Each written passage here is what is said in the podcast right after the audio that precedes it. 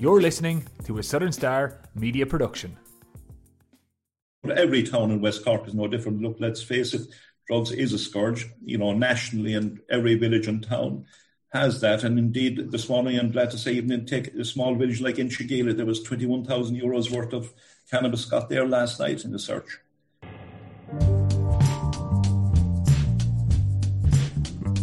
Hello and welcome to the Southern Stars Coronavirus Podcast.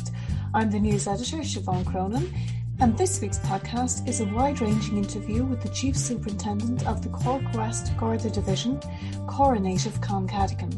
We talk about policing during COVID, a drop in burglaries but a rise in domestic violence crimes, the new technology that the division is piloting, the huge increase in drug detections, and big plans for the division coming down the tracks.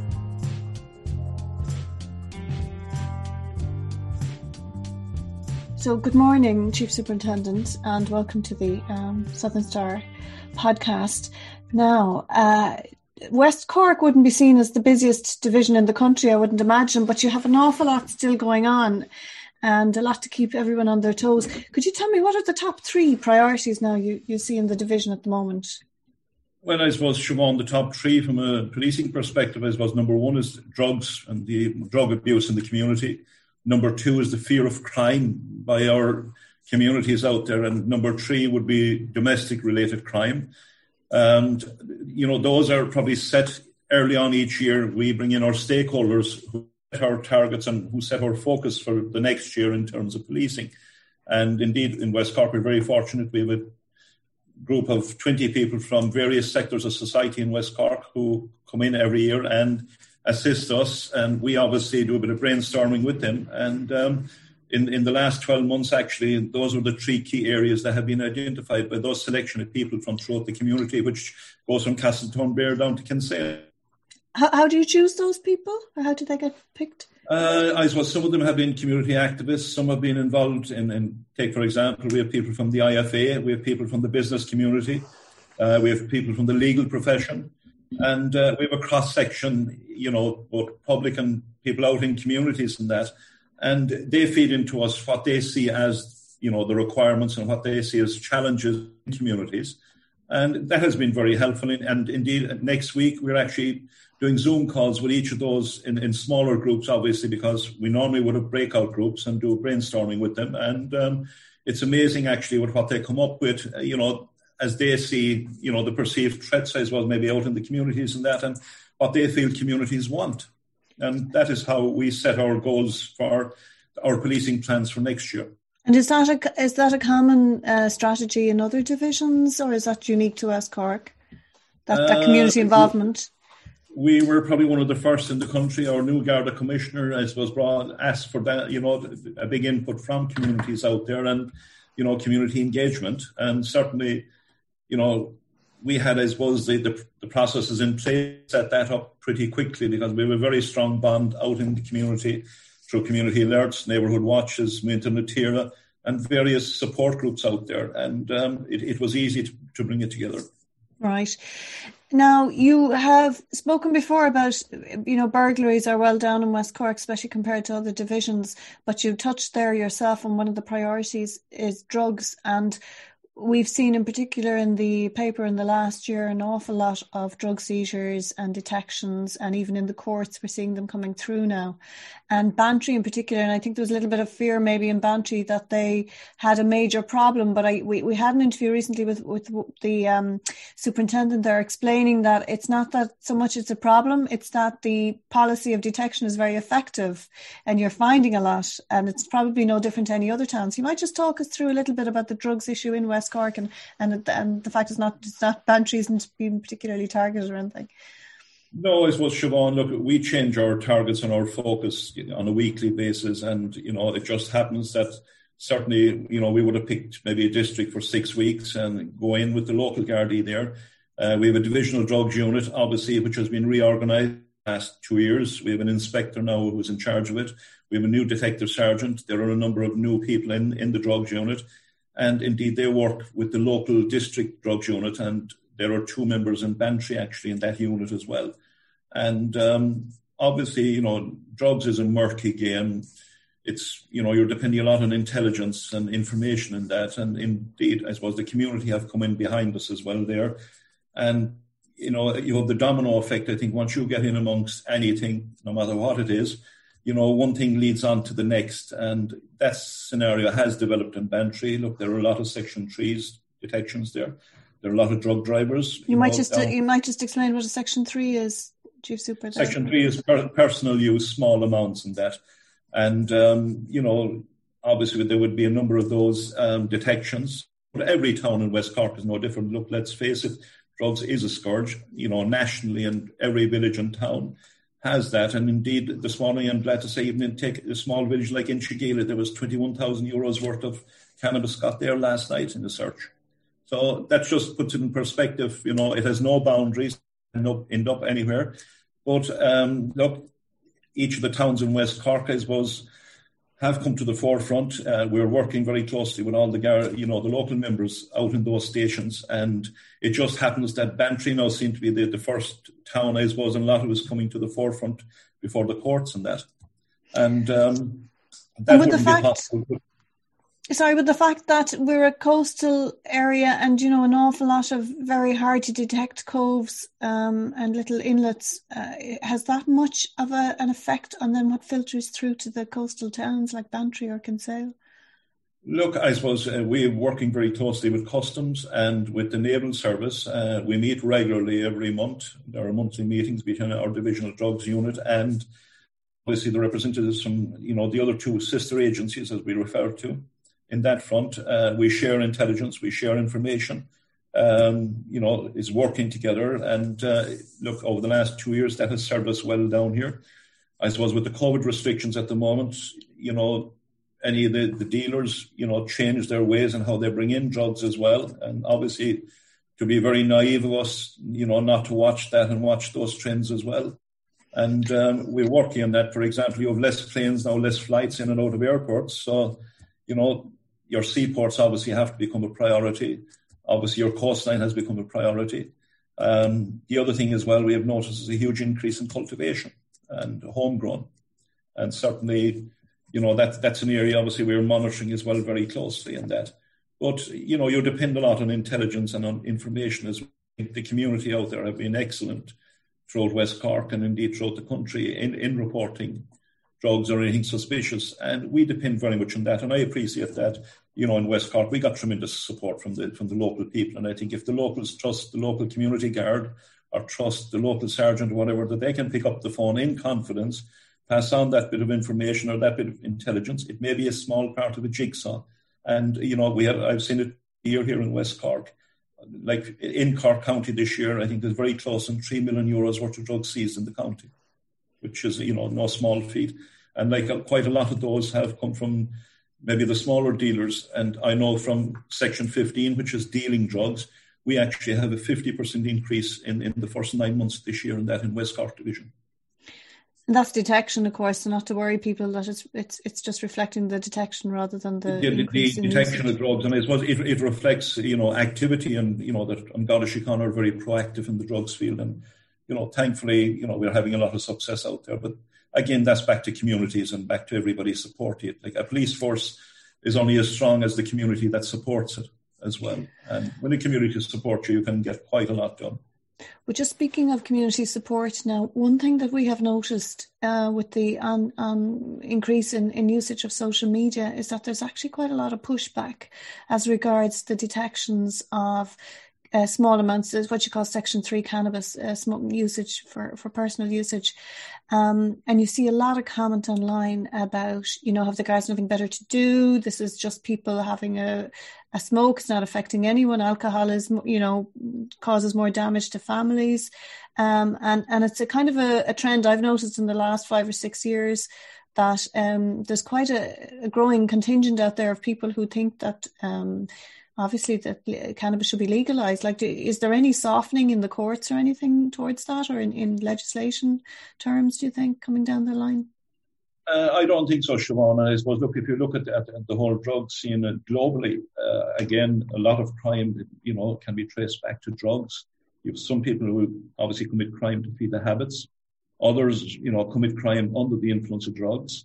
Look, we have got to learn from other countries as well. Take Holland. Uh, you know, over the last number of years, we worked very closely with a lot of other European police forces, and um, I was fortunate enough to be on a, on a policing forum with some of the Dutch police, and they tried legalizing drugs back in the 80s and the 90s. And um, they discovered, you know, over the last 10 years, it has created a lot of problems for them. They have additional people living in parks, living homeless. Um, it certainly didn't work for those people, you know, and, and didn't work in, in Holland for them and that. And I think if they had their time back again, they'll reconsider their actions back in the 80s and the 90s. And I suppose the comment that, and I know I've seen the judges in the area make this comment several times, is that it might just be cannabis, if you want to use that term, but that an awful lot of the cannabis is connected in some way or other to the harder drugs, or the you might have the same dealers, or one may may lead to another, or certainly the funding.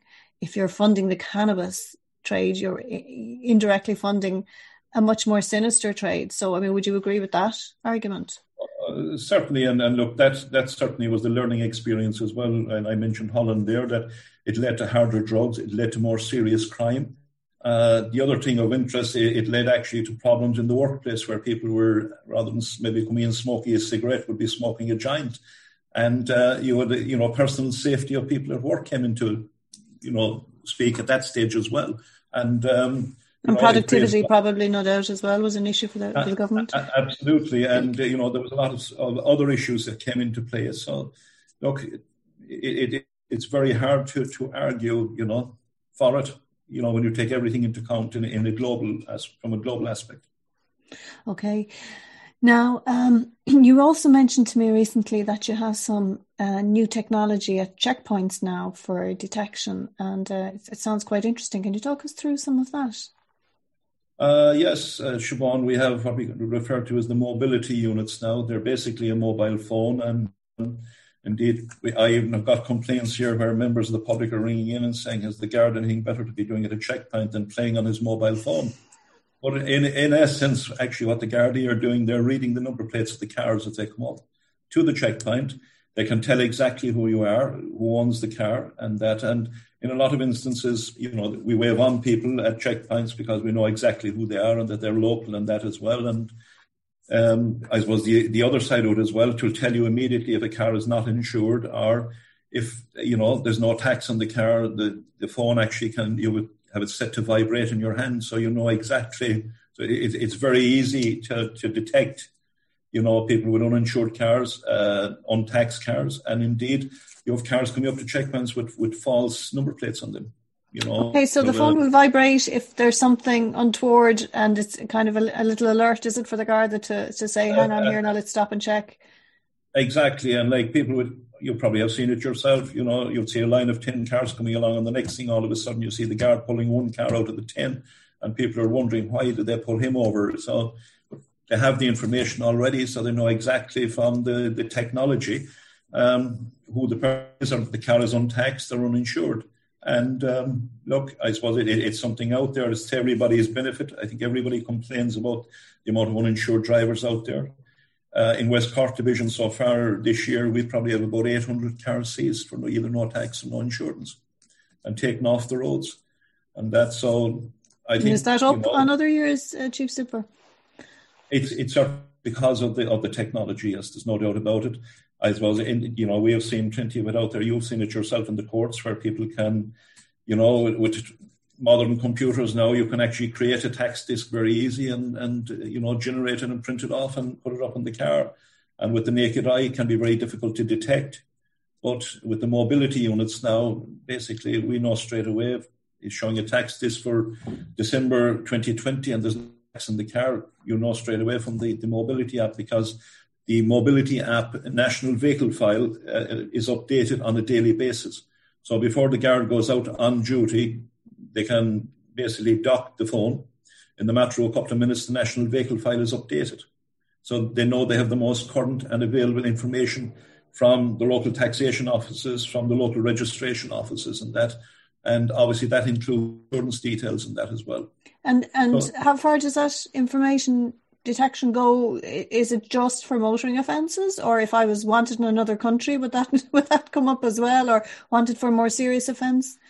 It certainly can, and I suppose you know you take for example if there's a high alert on a car, as often happens, you know, you know where we have maybe a car that's involved in serious crime, we feed it on the system. It's automatically uploaded now onto the mobility units as well, and the minute that car approaches the checkpoint, again it'll set off an alarm, and you guard can see exactly what this car is wanted for a serious crime, wanted for a serious sexual offence, or for a robbery or whatever.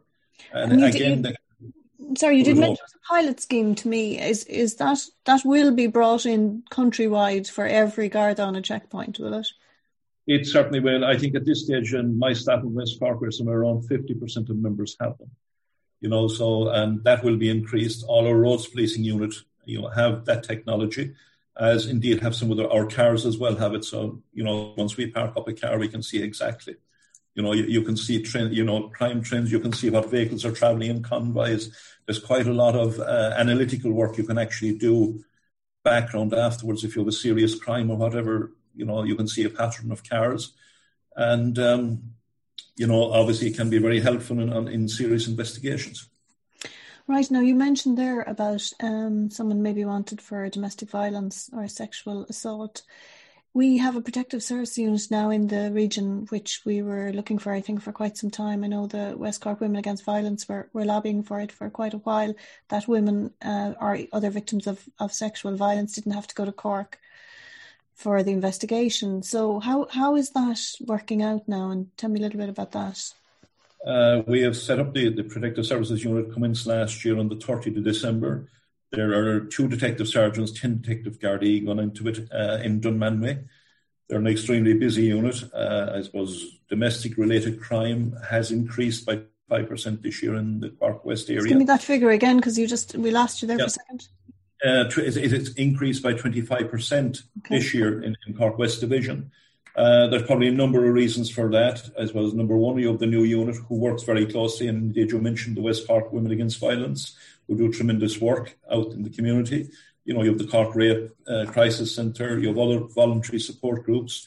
Uh, it works very closely with TUSLA because obviously there are children involved, and indeed with the HSE. And, you know, there are week- weekly meetings between each of those agencies and indeed with the voluntaries in respect of, of supports that can be provided. So in that front, I suppose there's a, you know, it's a very professional unit completely dedicated to the domestic related crime. But when you mention domestic crime, I suppose, you know, it's very important to clarify that automatically think it's husband and wife or between partners, but it has a much broader remit in that it could be a son or a daughter or a father or a mother or siblings, you know, and, and, um, domestic violence can be very complex at times as well, I suppose, in that sense, you know, and then to see who the perpetrator is or what the underlying reasons are for, you know, the, the particular crime. And the other side of it, I suppose, we have brought in what we call callbacks, where members actually have a basically go back to the victim and we go back maybe on a number of occasions as well. And we record that on our systems now as well. And um, obviously we, you know, provide relevant inf- information on what orders they can get from the courts, be it a protection order, be it a barring order, or indeed, um, you know, if there's something needs to be investigated and to give reassurance to those people. Many instances they need other supports as well because they may have to leave the family home. And um, you know, West Cork Women Against Violence, who are the forefront there, and maybe provide temporary accommodation. And, and um, it's about each of the agencies working together. And I'm glad to say that the unit in Dunmanway is working extremely well. Uh, their workload has increased significantly. There's no doubt about that. Um, a lot of the cases now that they have started, you know, back in, in January are starting to come before the courts. And I suppose the other thing as well is that we have become a lot more efficient. Like each of those cases now are investigated rapidly. And um, you have people with expertise in there who've undergone, I suppose, intense training in that field. And they know exactly, you know, what to do and what not to do in, in given circumstances. So, can I just ask you, in the case of a of a sexual assault, um, prior to this, I suppose you could have expected that if you made the call, you were go- you were heading to Cork for a medical examination and for investigation, all the rest. So, if if a victim rings now and says they're they're a victim of sexual assault, is the whole process dealt with in West Cork, or does the medical end of that still have to be dealt with in Cork City? The medical aspect has to be dealt at the SATU unit, the Sexual Assault Treatment Unit in Cork City.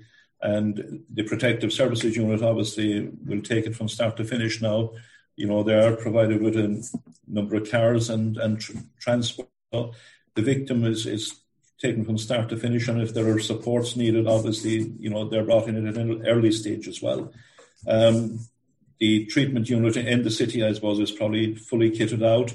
There are dedicated medical staff, you know, in there who are properly trained in, in that field, uh, who show great empathy and support. And indeed, if there are additional supports needed, you know, they're in a position as well to work with the PSU and ensure those supports are, are made available. But um, you know, it's a centre of excellence in, in, in the medical field for, and, and that's why as well you have a limited number of those medical centres throughout the country. I know it can be very hard on the victim, and I can empathise with that. But on the other side, I think the supports and uh, you know anybody that has gone through it will tell you, and even if you talk to the West Cork Women, Women Against Violence, they can appreciate as well how you know it, it operates. But I suppose the, the, very important thing is, you know, that's just the examination side. It's the after support and the aftercare that's that's more important to the victim. And uh, with the protective services unit, they're on daily contact, and, and indeed with the victim as well as was, which is vitally important now. Every action that's taken by that that unit, they will actually come back to the victim and say, you know, we've done A, B, and C. This is where we're at. Or the file has gone to the DPP. There are charges, or and you know what to expect. And I think that's vital for any, any victim that they're kept fully informed of, of you know Absolutely. what actions are taken and what the outcome is going to be and what, when the outcome comes out, you know. So basically you're not left like the very much the feeling in the past was you were on your own a lot of that time. You're you, once you make that call you won't be left on your own. You, you will be accompanied to cork i presume for examination oh, yeah. and also i suppose it's just worth making the point it's not exclusively for women. If if men are victims they also um, should make that call and they will get treated equally. That that is correct, yes, and and um, look, the best of support will be provided, and I suppose those linkages are there now. As I've explained, each of those units, be it voluntary or, or statutory, meet now on a weekly basis, and uh, you know, it cuts through all the red tape. In the past, and there was probably a lot of written communication and as you know, that can slow down processes. Whereas now it's it's verbal. The phones are picked up.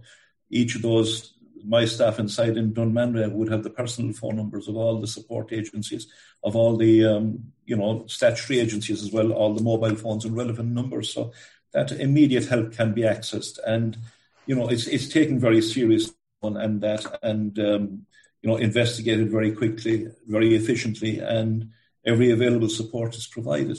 And uh, I think that's why our, our numbers have increased as well, Siobhan. There's confidence out there with people now that they feel they can come forward in confidence. Uh, they'll be listened, very important, you know, that they're listened to. Uh, their complaint is taken very seriously and taken on board and fully investigated. And can you dial um, directly into that unit, um, Chief Super, or do you just, if, if you feel you, you, you want to make a, a complaint, do you ring your local Garda station or do you dial nine? Like a lot of people don't know, you know, they've never, maybe never happened to them before and they don't know what to do. Do you ring 999? Do you ring your local Garda station or do you look up the number for the unit in Dunmanway? You can actually call it into your local station. You can ring the local station. You can actually ring Dunmanway station and um, you will be, if complaint comes into any station in West Cork, be it Skibbereen or Clonakilty or wherever, the local sergeant there actually will be referring that file immediately and contacting his colleagues or her colleagues inside in the protective services unit, and they will immediately take over that case. Obviously, you know, the local super will do a quick triage on it and say, yes, it's a case for the PSU. And that because as well, we're very conscious that it's, it's the relevant cases in there because they have such a heavy workload, you know, that that's why we're very, I suppose, particular that it's domestic related and, and you know, it's put in there for the right reasons. Right. Now, um, you touched a little bit on the fact that the figures have gone up, and, and there has been a lot of publicity in the national media even about the figures having risen because of COVID. Now, how has COVID affected the Gardaí? Because we're not hearing very much about, you know, cases of it or how are bubbles working or how do you social distance? All, I suppose the only way that the public interact is that you see the, the Gardaí at checkpoints with masks on. But uh, it must be a very difficult job to carry out with such tight restrictions at the moment. It certainly has been, and I suppose we're very fortunate here, and I know I'm touching wood here now that no member of the Garda staff or any sworn member in Garda Síochána and West Cork has got COVID so far since the start.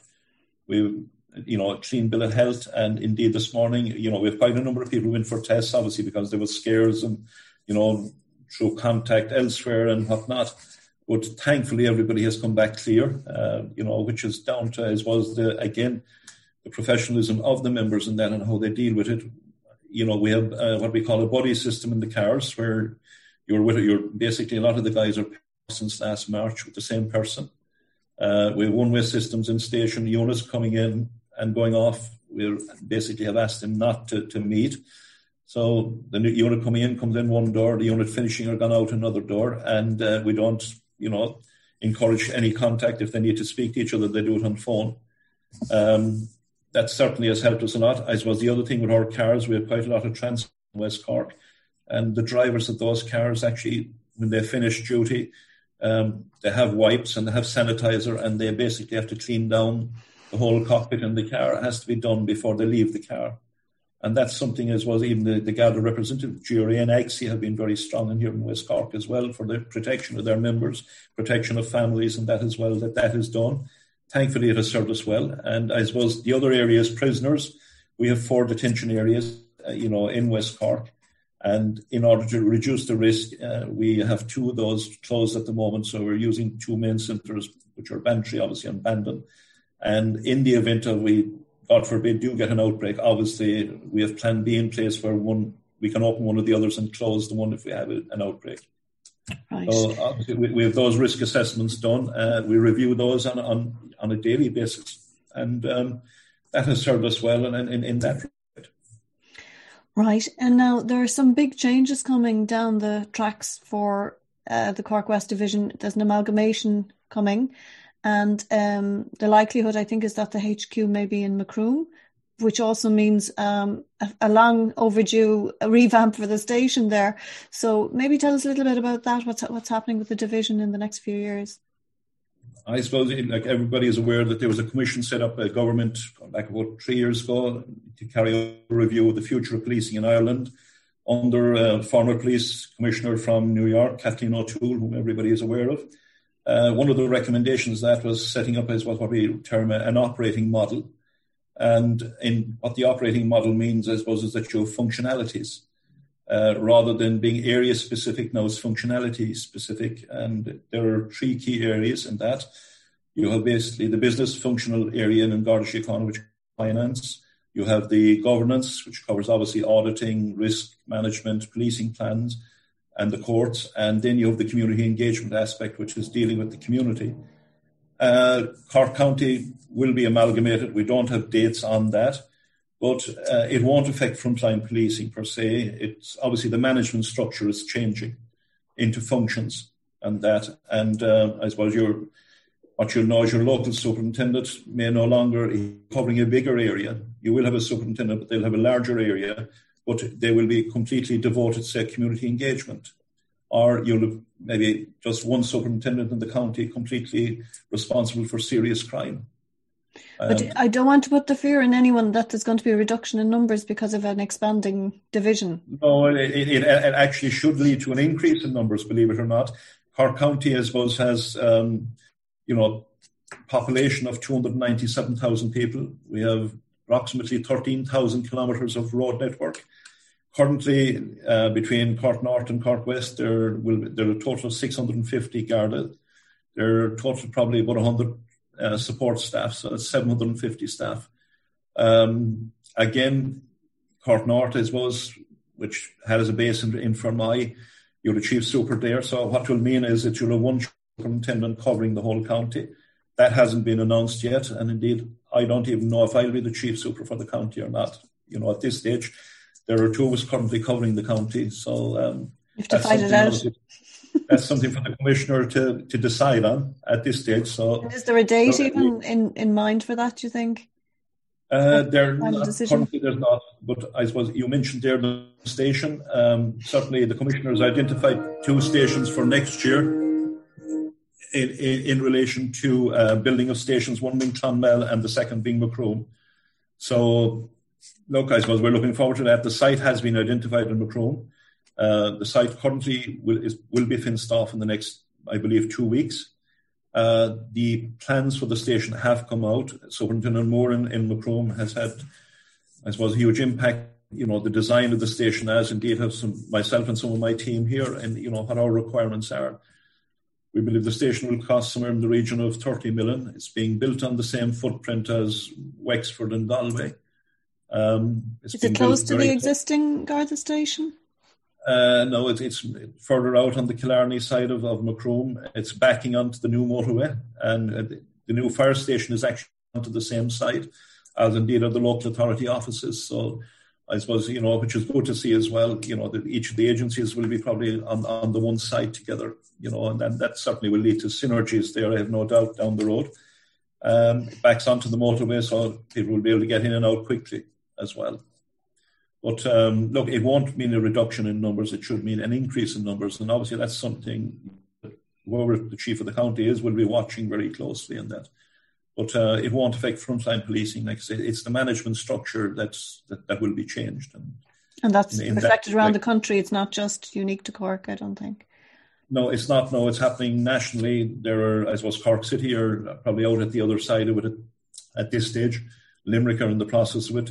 Kerry are starting similar to ourselves. And um, look, I suppose they, there will be headaches like anything when you bring in change in that, but I have no doubt that um, we'll probably make a more efficient force in that as well. And with using modern technology as well, you know, take the business functionality area you have a finance officer inside in many, for example, each of the districts that will amalgamate into one because with IT now and everything, that can be centralized into one office. And that's only one small aspect to it. That's only just one small area of it, but an important area. Well, I was going to ask you there about how a new commissioner or a new justice minister affects the day to day running, but I suppose we can probably see a little bit there about how a new commissioner affects because I think that has come down from Commissioner Drew Harris, this this new revamped, new look Garda Síochána. Um, does a new justice minister have much of an impact on day to day running, or you just are you just biding your time till there's another one because they don't usually last more than a few years in this country? Well, I suppose, Siobhan, you know, at the end of the day, you know, a police force are an we're, we're an enforcement agency, you know, and, and we enforce the legislation or enforce the law as the case may be. Um, irrespective of who's Minister for Justice or who's Commissioner, once a complaint is made to us, there's an obligation on us to investigate that complaint through to fruition. And uh, that doesn't change. You have the same crime out in communities and that. And, you know, we are a service provider. And, you know, our aim is, I suppose, to make sure that the public are looked after in that respect. And, you know, and to, to help the communities and obviously work with communities as well. And I think working with communities is vital. If you get the, you know, a police force working with a local community, and we've touched on it on drugs that's why we've had the success in drugs, and it's about working very closely with communities, building trust, and that and that has to happen out there. And look, each of our young members out there as well. You know, we have quite a lot of young people have joined the organisation. Indeed, here even in West Cork, and um, you know they're very community orientated people coming in, and and uh, they understand you know policing back to the basics of policing. You know, it, it's you know can be very complex, but it can be very simple as well. I suppose, make it work. And, and um, you know, we learn from that. We learn from mistakes as well. You know, we don't always get it right, certainly. And, um, you know, even I, I see at the local COVID checkpoints at the moment, you know, a lot of members of the public may be giving out about it. And indeed, myself, I've often been sitting as well for maybe 10 or 15 minutes until we get through the checkpoint. But at the back of it, you must remember it has a huge, had a huge impact on crime and it had an impact on making our communities safer you know that people can travel and know that basically crime has reduced significantly and like it has reduced significantly. And it's it's just supposed to show that if you deny criminals the use of our public roads the impact it can have on communities in making community much safer and taking the fear of crime out you know from communities and that as well. And on that, I was making the observation to you earlier that society has changed um, quite a lot in the last few years, and there's kind of a, a slight rise now in, in right wing activism. We see it more in, I suppose, Dublin City um, and other cities maybe than you do in West Cork. But the whole of society has changed quite a lot in recent years, and there's new challenges for Gardaí and you know communities becoming more diverse do you feel the training regime in Templemore is, is taking account of that and that the, the Gardaí and the new Gardaí, as you call them, and the young new Gardaí, you know, are able to cope with, with very different challenges now to what, you know, their their previous generations of Gardaí would have dealt with? Uh, I think most certainly yes. Like, you know, you have different, I suppose, nationalities now, Johnny An Garda Síochána. And even take here in, in West Cork, we have a member here recently joined us actually of Indian extraction here in, in Bandon Station. There are quite a number of the Polish community have joined us. Uh, we have quite a number of people from the UK and, um, you know, even Italy have joined the force in, in that. And, and even some of the Roman from, from Romania have joined the force as well. And, you know, they're a very valuable asset. But not alone that, we've trained our own members as well uh, in ethnic liaison, and there are ethnic liaison officers in every division in every district, and indeed covering their, you know, we have sectors basically where members are responsible for from an ethnic point of view. And uh, even in our police planning, believe it or not, we have some of the ethnic groups as well represented on that, which is important to see where they're coming from. And our community Gardaí are, you know, trained as well to a certain level in, in you know, dealing with the various groupings and that out there. And um, obviously, you know, we watch trends as well. Like I know exactly when you, you mentioned Dublin and, and, you know, you have a lot of right wing, there's no doubt. You know, it certainly has increased in the past. Uh, you see it throughout Europe, but it, it's, it's uh, I suppose, a global problem currently.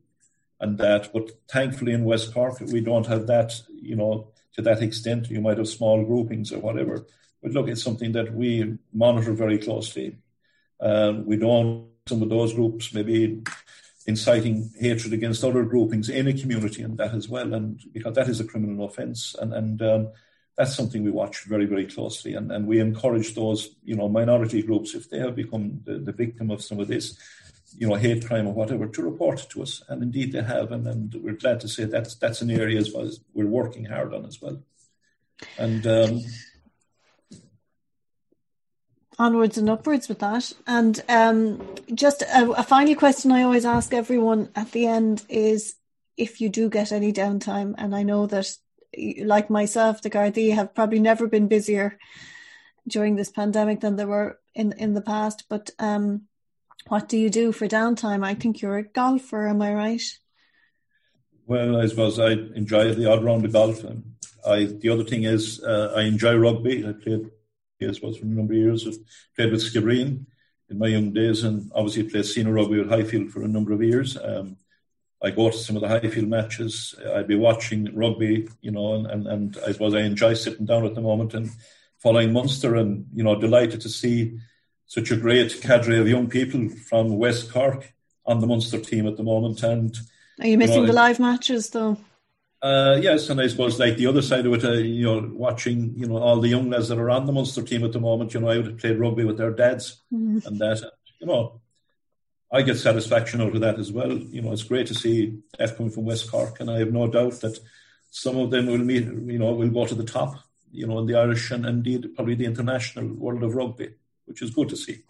And I think it's good for for most importantly for the young people in West Cork because they will try and epitomise what those guys are doing as well and, and probably put them on the right track. And, you know, from, from a policing perspective, it's very important sport because that's who your peers are. And, um, you know, it plays a vital role in diverting people away, maybe from crime or for something else. You know, people may get into the wrong field or get in with the wrong groupings. So sport is very important. And as well, look, I enjoy watching, sport, no doubt, no different to anybody. And, you know, I enjoy the, the GAA as well, and the hurling and the football, and indeed we'll be watching that over the weekend. And uh, hopefully, uh, from a Cork perspective, being a Dublin won't do too much damage. yes. Well, Chief Superintendent, thank you very much for joining us this week, and best of luck with the uh, policing in the future. Thanks, Siobhan. Thank you very much. And so to this week's newspaper. Our lead is the sad story of the Goleen pensioner who was followed home from a shopping trip to Skibbereen by two men. One of the men distracted her with conversation, while the other loaded up one of her rooms with boxes of power tools and chainsaws, none of which she wanted. They intimidated her, and she parted with several thousand euro as a result. But it had a court sequel recently when both men were jailed at the Cork Circuit Court. We also have the disturbing story of claims of prostitution taking place in broad daylight on the outskirts of Macroom, a claim which local Gardaí say they are taking seriously. We also have a rather unusual story of the two Druids who came to West Cork recently to help a local farmer move a standing stone. Our main picture is a charming portrait of students of St Patrick's Boys National School in Skibbereen, which has moved its classes to the enchanting surroundings of Liss Ard Estate outside the town for a week. Inside the paper we have news of abandoned house fire on Halloween night, goats that are heading home to Beara after helping to clean up a Crosshaven graveyard, and the green light for plans for a modern new play area for Bandon. We also have a story that the council is testing out new bike repair stations for cyclists wanting to do repairs on the go, and we have lots of local news from the courts this week as usual. In features, we have a closer look at what businesses and organisations are going uh, to do to entice shoppers to stay local, and a report into the disappearing dunes in Inchydoney. Our feature property this week is a coastal home in Schull with foreshore access, and in business we have details of the first ever Southern Star Sales webinar for firms wanting to reach their full potential. The farming pages reveal the winner of the Southern Star Celtic Hotel Hall of Fame Award, and our life and community front page features a great interview with Beara native John Sullivan, who stars in Gogglebox Ireland. Emma Connolly is making her way through Schitt's Creek in her COVID diary, and Paddy O'Donovan gives you the perfect squat advice in the fitness column. We also have our usual columnists and motoring and sports sections, and local news from every area of West Cork. So don't forget, if you can't get to the shops, you can subscribe online by going to southernstar.ie and clicking on the e-paper tab at the top of the screen. Or call the office on 028 212 for a postal copy to be sent out to you. And now for this week's musical treat. Greenshine's new single, Don't Mind If I Do, has been getting a lot of radio airplay recently, but the band, comprising Noel Shine, Mary Greene and their daughter Ellie, popped into the Southern Star studio as part of our Southern Star sessions a few years ago to record a song which has since become a major staple of their repertoire called The Girl in the Lavender Dress. For more on Greenshine, see greenshinemusic.com.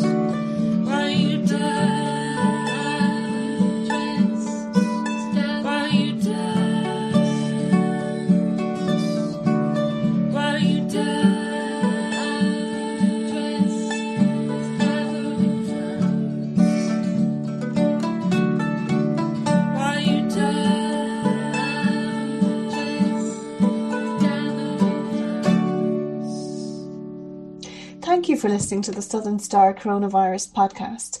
Don't forget to like, share, and subscribe to our podcast, which is available on iTunes, Spotify, YouTube, Acast, Stitcher, or wherever you get your podcasts.